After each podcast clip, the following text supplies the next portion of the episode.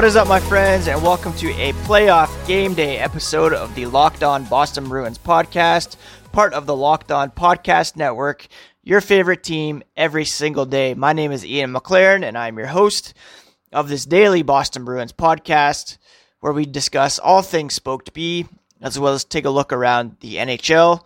For those of you who may be new to the podcast, I'm a former contributor to SB Nation and a former hockey news editor at The Score, one of North America's top sports mobile apps. And now proud to be bringing you this Daily Bruins podcast as we gear up for, uh, you know, something that I wasn't sure was going to happen this year, and that is actual playoff hockey. 2020 has been, I don't even know what to say, but crazy is one word to describe it. And the fact that we have playoff hockey beginning on August 11th uh, is pretty nuts. But uh, the NHL has successfully pulled off so far the bubble hockey model. Uh, zero positive COVID 19 tests uh, so far. And now the puck is set to drop on actual playoff hockey, and our Boston Bruins are set to begin tonight, Tuesday, August 11th, 8 p.m. Eastern, taking on the Carolina Hurricanes in a rematch of last year's Eastern Conference final. The Bruins, of course, enter as both President's Trophy winners and the four seed in the Eastern Conference. The first because of a dominant regular season where they were the only NHL team to amass 100 points. The latter due to uh, going winless through the round robin portion of the NHL's return to play plan. Still, Hurricanes coach Rod Brind'Amour said the Bruins are one of the best teams for a reason. There's no weaknesses. They proved it again all this year. And he is looking forward to having a chance for his star laden roster to uh, have another go at last year's Eastern Conference champions. For his part, Bruins coach Bruce Cassidy said that he appreciated the kind words from Rod Brind'Amour. They always like to be thought of in that regard around the league. But to be honest, he added, they're not too focused on anything good or bad being said about them at this moment, trying to get their game in order. Coach said he feels they've made steps each night in the round robin so far, and uh, you know we're gonna see what this team is truly made of here on Tuesday as the games begin to matter. You know, on Monday, Brad Marchand and Zdeno Chara addressed uh, the media via Zoom, and Brad Marchand basically said the way they viewed the round robin games is that they were glorified preseason games. You know, they mattered in terms of the standings ultimately to decide the seeding, but for them, they were more of a tune up and didn't carry that much weight. You have to win in the playoffs, and that's when, uh, you know, they hope to get their game faces on in reality and really uh, show themselves to be who we believe they are or can be and who they were in the regular season. In terms of the rematch from last year, the Bruins swept the Hurricanes in the Eastern Conference final. Cassidy said last year is last year, but there are a lot of the same faces on the Hurricanes as last year. They're a year older, a year more experienced, a year better in theory, and it's going to be the Bruins' goal to keep them to the outside. Uh, he felt that they were able to counter Carolina's puck pressure with good support, good execution, and good decision making. And that's when they were at their best in that series. Uh, he said, I don't think they've changed a lot there.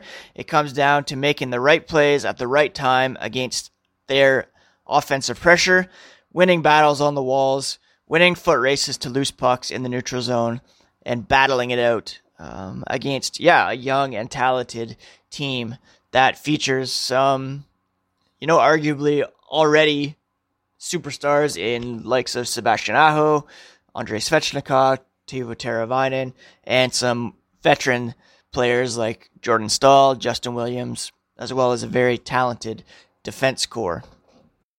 Chara said he expects that, uh, you know, just as the intensity ramped up with each round robin game, that it's going to be ramped up another notch Tuesday night. Uh, he said, just like moving from regular season to playoffs, it's a little faster, a little bit tighter, a little less room, more battles, more willingness to do that extra step.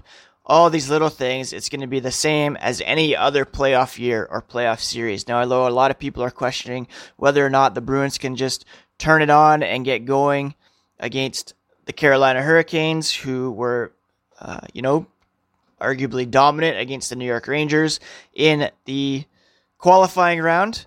But again, this is a very veteran team. They have so much experience and know what it takes to succeed in the playoffs. Uh, Brad Marchand admitted there was some rust that he was shaking off personally, that his hands hadn't perhaps caught up to his legs quite yet. Um, but, um, you know, he said, We know that they're a good team. They're playing very well right now. Some of the young stars are really feeling it. They're dangerous. We have to be prepared for that. But at the same time, they're just trying to build internally, continue to grow their game, and that's how they've had success in the play in the past, I should say. Cassidy said the top line of Aho, Teravainen, and Svechnikov reminds him of when Bergeron's line is going. They can turn away from pressure. They don't need a lot of time to find each other. They seem to have that sixth sense on the ice of being exactly where they need to be or where their line mates know they're going to be. Uh, they're going to be a handful, just like our guys are when they're going, coach said. You have to limit their touches, close on them quickly when you can, do damage control by not giving them easy chances off the rush. Another challenge is that they have a very active blue line. They like to get involved. A lot of action from back there, coach said, but uh, they have to make sure the Bruins are fronting pucks, blocking shots, doing all the little things necessary, and then getting under sticks as pucks get by our first layer. That'll be a challenge for us, and we need to be up to it. Now, speaking of their defense, Canes head coach Rod Brind'Amour said he's hopeful that Dougie Hamilton will be ready to start the series. By far, well, not by far, but definitely one of their best defensemen. He's a former Bruin, as we all know, suffered a broken leg in January, and um, you know because of the pause, he has had time to heal, and that has given him an opportunity to return here because we're playing hockey in August. Now, um, you know, it's not guaranteed that he'll be ready to go for game one, but he could play at some point in the series, and that would just give uh, his blue line that much more uh, potency, if you will. Uh, we're not quite sure who the starting goalie will be, but uh, both Mrazek, Peter Mrazek, and James Reimer could see time during the season. Now, the Bruins and Hurricanes met only once during the regular season, a 2 0 victory for our Bruins.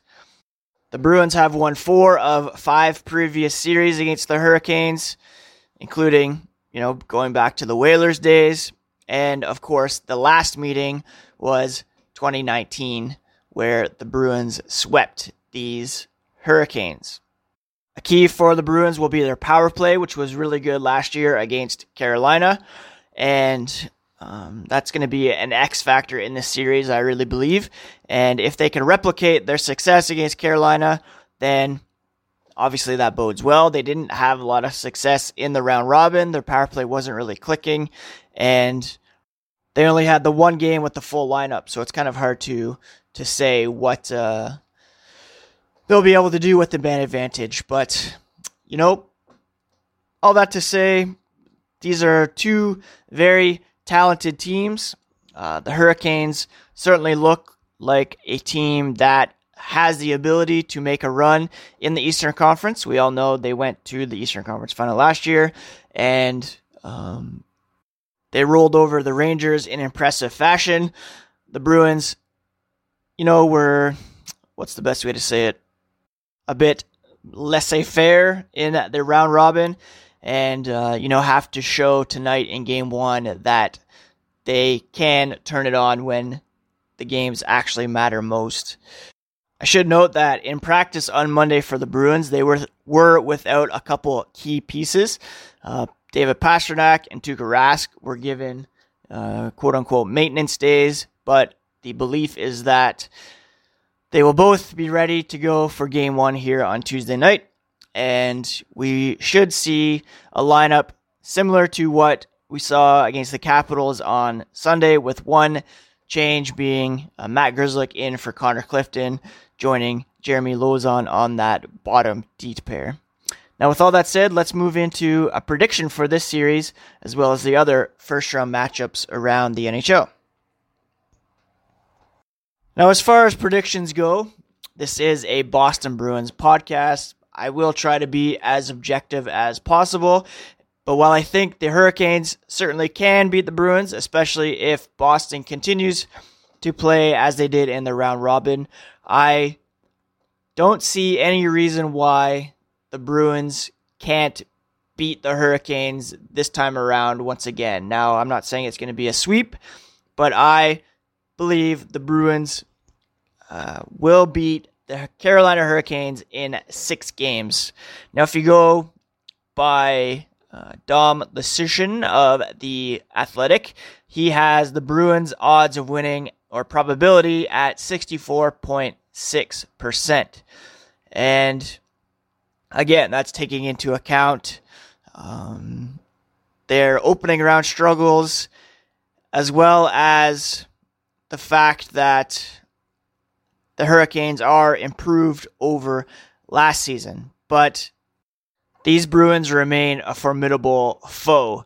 As Dom writes, he said, It's hard to find many weaknesses in the profile of either team heading into this contest.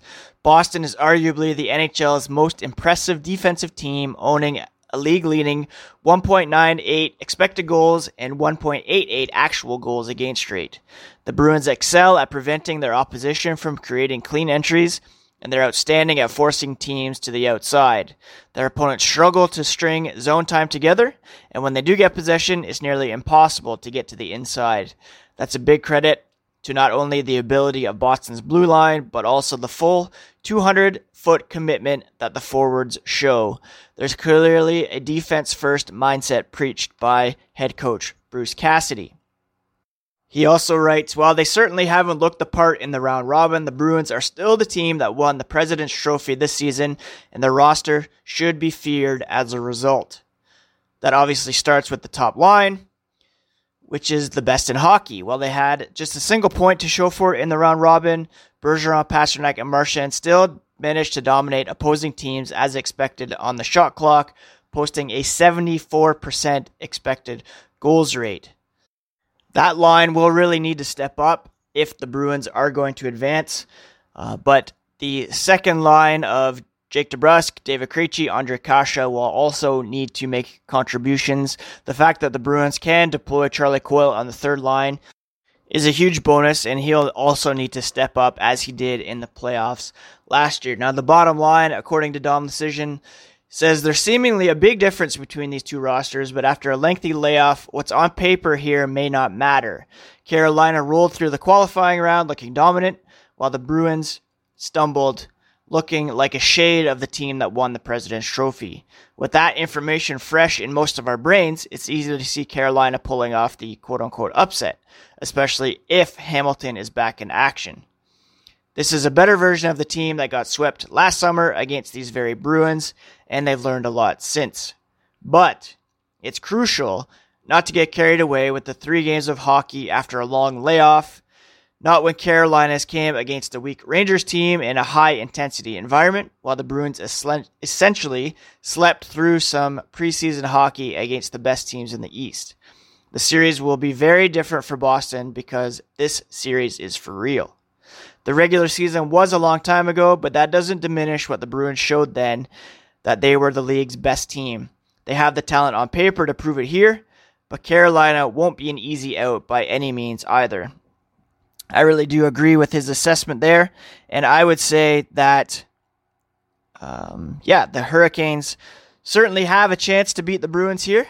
But again, I'm picking the Bruins in six um, because of a couple factors. A, Tuukka Rask in net, Vezina Trophy candidate, Conn Smythe candidate last year.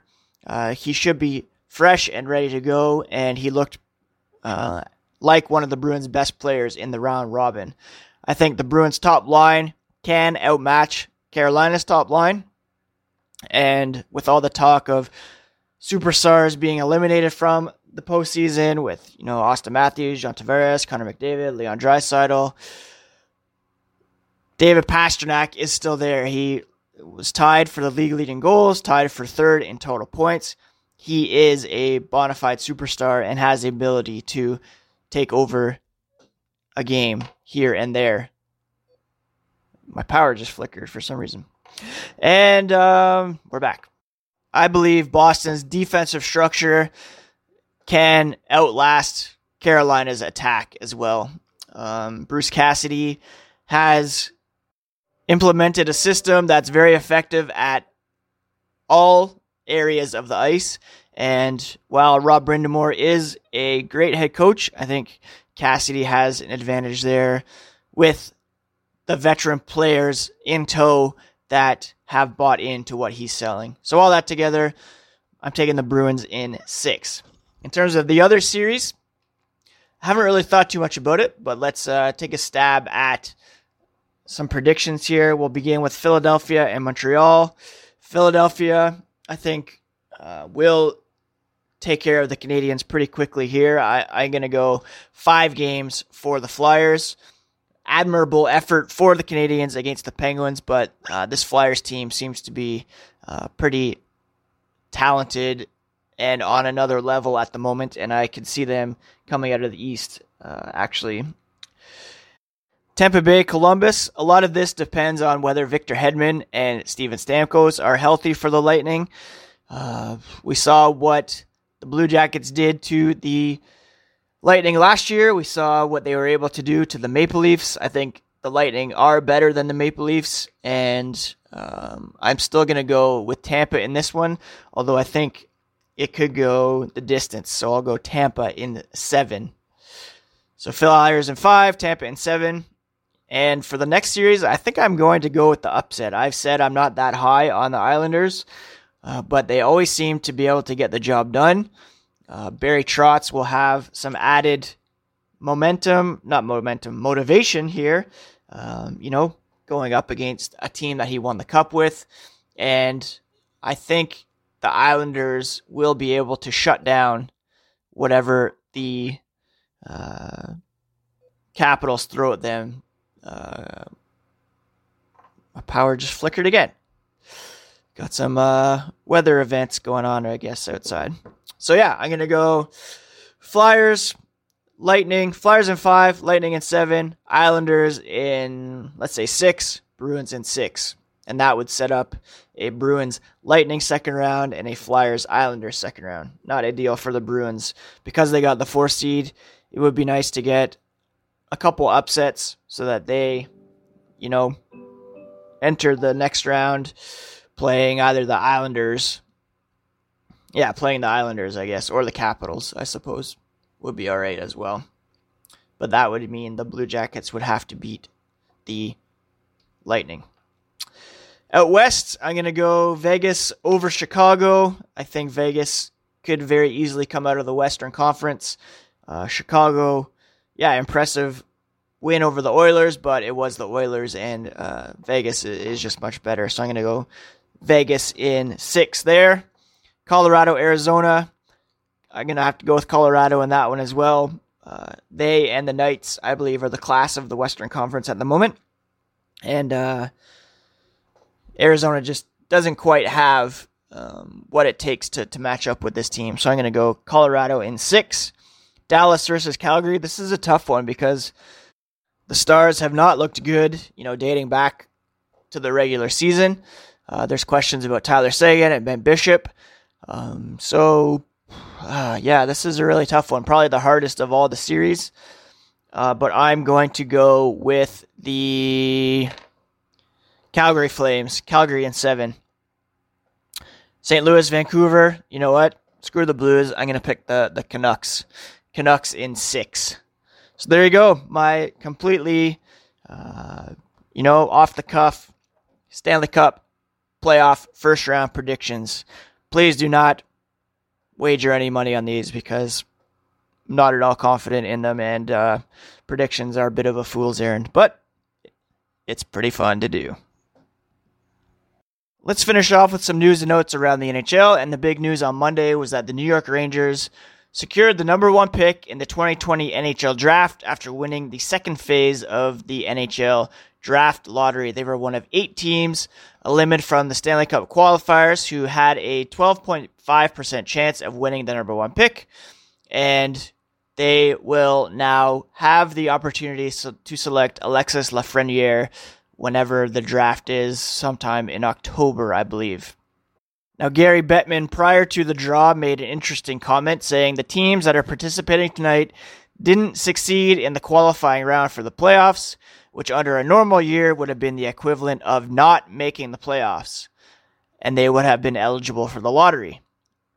So that means that while the qualifying round stats accumulate as playoff stats, it wasn't actually a playoff round, or you can't consider those teams to be playoff teams unless you made the final round of 16, which is interesting. He said, under these unusual circumstances, this made the most sense and was fair despite who you root for and what result it ultimately obtains.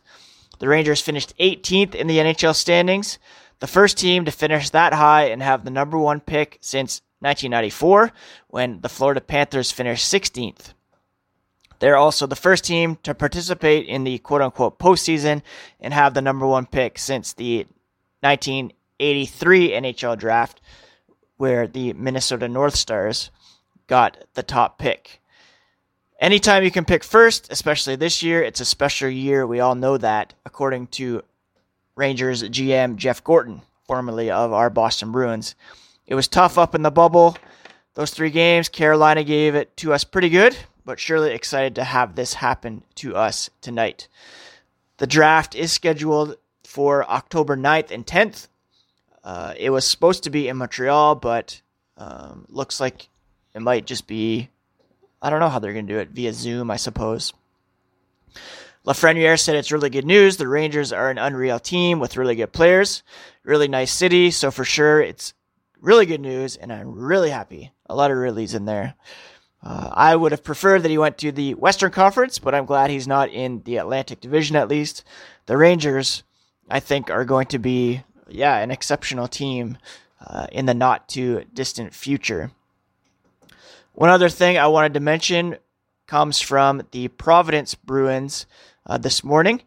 They have announced that they have set up a fund, scratch that, an award in memory of Colby Cave and in partnership with the Cave family and the Boston Bruins Foundation. The award will be presented to a deserving Providence Bruins player each season for their dedication to the community and charitable organizations. Colby Cave played parts of five seasons in Providence, leaving a lasting impression on his teammates, coaches, the fans, and the community with his kindness, compassion, and dedication. He often wore an A as an assistant captain for the P Bruins, and he recorded 43 goals and 72 assists for 115 points in 239 games. He also appeared in 23 games for the Bruins, recording his first NHL goal in a 4 1 win over the Canadiens in Montreal oh boy, it's it's still a bit tough to talk about uh, this situation. Uh, just the heartbreak of his early passing, and uh, if you follow uh, his wife Emily on Instagram, you can see just how raw this still is for her and for his family, and um, yeah, anything we can do to support the Colby Cave Foundation uh, is great. I ordered one of those uh, Caver shirts that's kind of uh, built into the Bruins logo. I'm still waiting for it to arrive, but I'm very excited for that to come and to to start rocking that around the um, yeah, or just around town. Don Sweeney said the Colby Cave Memorial Award is a special way to honor and remember Colby for his leadership qualities and humanitarian efforts.